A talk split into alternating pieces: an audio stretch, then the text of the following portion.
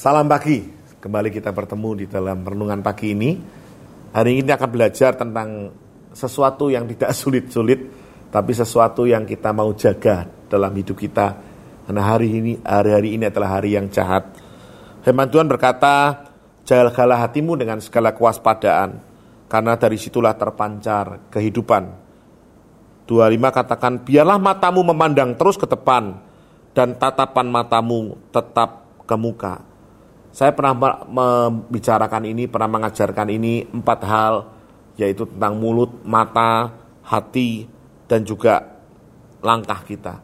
Tapi hari ini kita akan belajar tentang sesuatu yang sangat-sangat simpel, yaitu berkata tentang mata. mata ini adalah sesuatu yang harus kita jaga, Bapak Ibu Saudara. Kenapa? Karena dari mata ini akan terpancar kehidupan kita. Jadi bagaimana sih mata kita bisa baik atau tidak. Lukas 11 ayat 34 berkata gini, Matamu adalah pelita tubuhmu. Jika matamu baik, teranglah seluruh tubuhmu. Jadi ada mata baik. Ketika matamu baik, terang seluruh tubuhmu.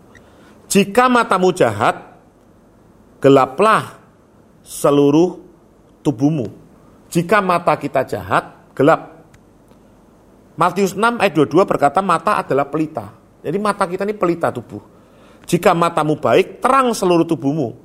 Tapi jika matamu itu jahat, maka gelaplah apa yang ada padamu, jadi gelaplah gelapnya kegelapan itu. Jadi Lukas dan Matius dalam Injil sinopsis ini membicarakan tentang mata.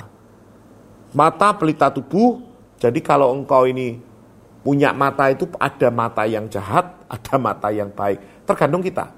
Ya. Saudara, mata kita ada yang mata yang baik, ada yang mata yang jahat. Di dalam firman Allah yang hidup, terjemahan firman Allah yang hidup berkata gini, mata kalian menyinarkan apa yang ada dalam hati kalian. menyinarkan apa yang ada dalam diri kalian. Mata cerah dan murni akan membiarkan cahaya memasuki jiwa kalian. Tapi mata jahat akan merintangi apa? Masuknya cahaya dan membenamkan kalian ke dalam kegelapan.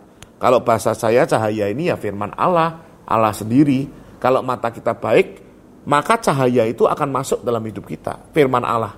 Tapi kalau mata kita jelek, jahat, maka akan membenamkan, akan merintangi cahaya itu dan membenamkan kalian dalam kegelapan. Bapak Ibu Saudara, pernahkah kita memikirkan bahwa apa yang saat ini ada dalam diri kita semua ini terpengaruh terhadap mata kita? Saudara, Android ini bagus, baik, saudara. Tapi mata kita bisa menerima ini sebagai hal yang baik, bisa juga jahat, saudara. Contohnya, ada orang-orang sekarang kalau baca firman Tuhan hanya melalui Android.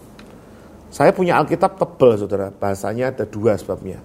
Gede, waktu itu beli waktu saya masih uh, kerja pertama, dulu masih murah, 250. Tidak tahu sekarang berapa.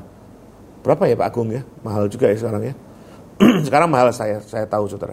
Malah mungkin tidak ada harganya juga ya sekarang ya, karena sudah di Android. Orang banyak banyak baca firman sekarang lewat Android saja, karena bisa dikasih catatan, kemudian bisa juga uh, teks-teksnya ada yang berhubungan dengan yang mana dan sebagainya. Ada semua.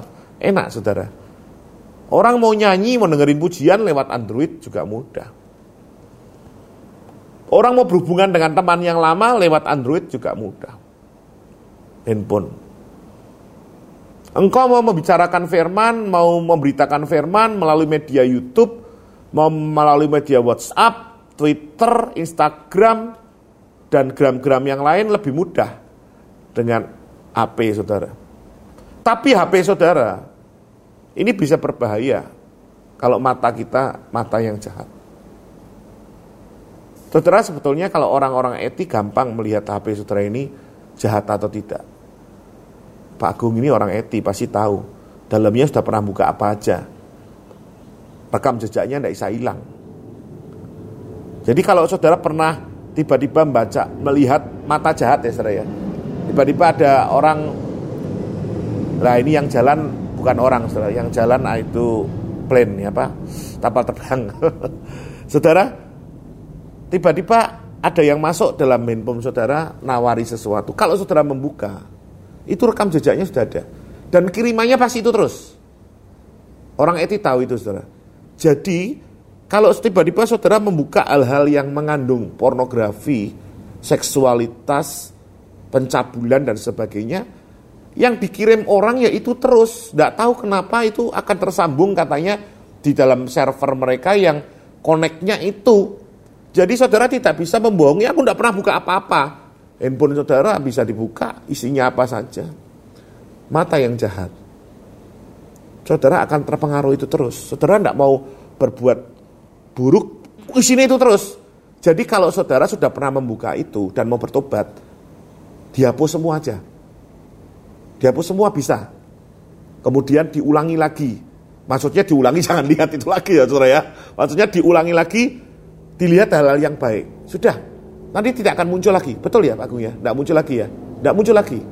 Karena rekamnya sudah tidak ada. Ya. Jadi oleh sebab itu saudara, mata ini penting. Dari mata kita ini akan terpancar kehidupan. Mata ini berbahaya saudara. Maaf saudara, kalau melihat sesuatu dari bawah ke atas. Karena mata ini jahat. Oleh sebab itu saya berharap ya bagi ibu-ibu tolong pakaiannya baik-baik saja. Bapak-bapak kalau ada yang berpakaian mini ya jangan dilihat bawah ke kanan atau ke atas. Ya, pokoknya kita lihat sesuatu yang baik dalam hidup kita. Ya, oleh sebab itu hari ini mari kita jaga hidup kita.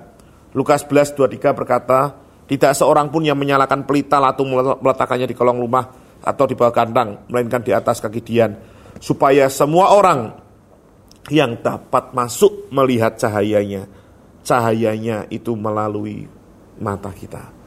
Mata saudara, mari jaga hidup kita mulai dari mata kita. Dalam nama Yesus kami berdoa untuk teman-teman yang mengalami problem di dalam pornografi, percabulan, seksualitas. Kami mau menyerahkan hidup kami, rohani kami, mata kami, jiwa kami kepada Engkau. Supaya Engkau yang menguduskan, Engkau membuat kami benar di hadapan Tuhan.